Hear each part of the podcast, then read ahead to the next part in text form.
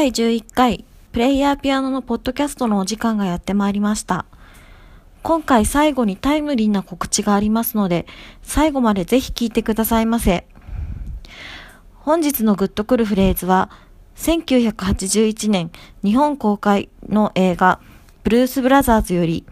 ブルース・ブラザーズの兄の方、ジェイクのセリフでございます。I don't like Illinois neo-Nazi 俺はイリノイのネオナチが嫌いだ。映画ブルース・ブラザーズは強盗の罪で捕まって3年の刑期を終えたジェイクを弟のエルウッドが刑務所に迎えに行くところからスタートします。で、二人はかつて育った孤児院に挨拶に行こうとするわけですが、孤児院は税金の滞納で差し押さえされそうになっていて、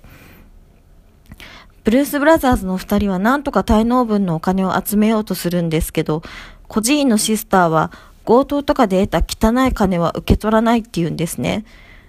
で、ジェイクが典型を受けたのがバンド。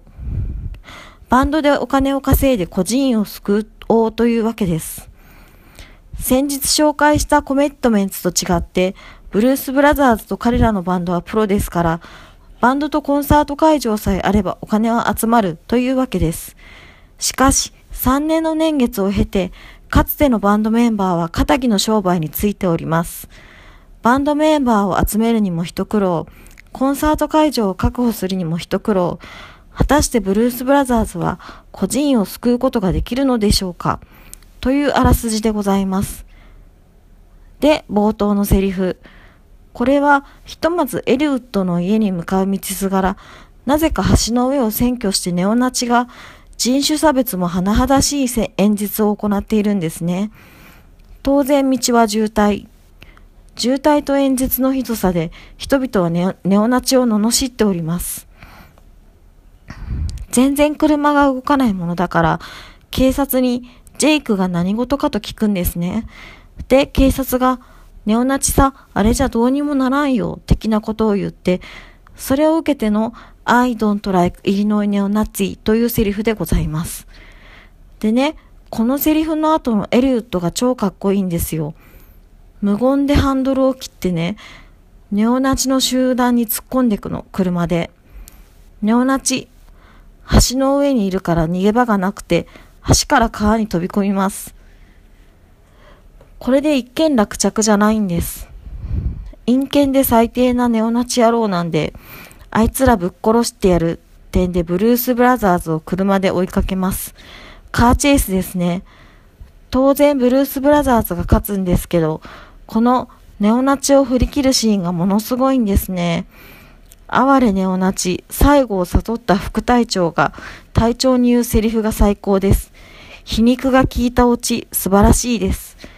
ブラスブルース・ブラザーズ、一応カテゴリー的にはミュージカル映画だそうなんですけど、カーチェイスがやばいですよ。ショッピングモールでのチェイスシーンは映画史に残るのではないでしょうか。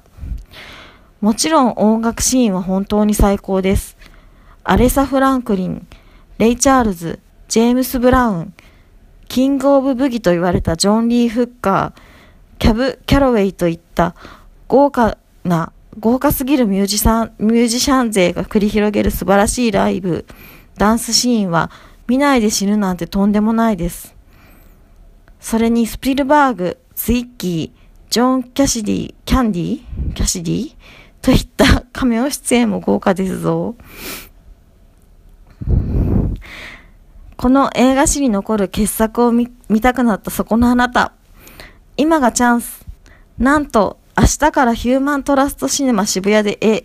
劇場上映するんです。上映時間は20時40分から。私、見に行きます。皆さんも見に行きましょう。ちょっと注意なのが、毎日上映なのではなく、バーレスクという映画と交互上映だそうです。バーレスクはですね、あのシェール姉さんと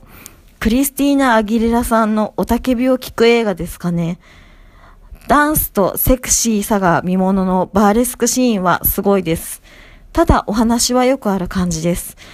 詳しくはヒューマントラストシネマ渋谷のホームページをチェックしましょう。明日12月12日夜8時40分からはブルースブラザーズ上映されます。というわけで、第11回プレイヤーピアノのポッドキャスト、この辺でお別れしたいと思います。ご意見ご感想等ございましたら、TwitterID プレイヤーピアノまでよろしくお願いいたします。それではまたありがとうございました。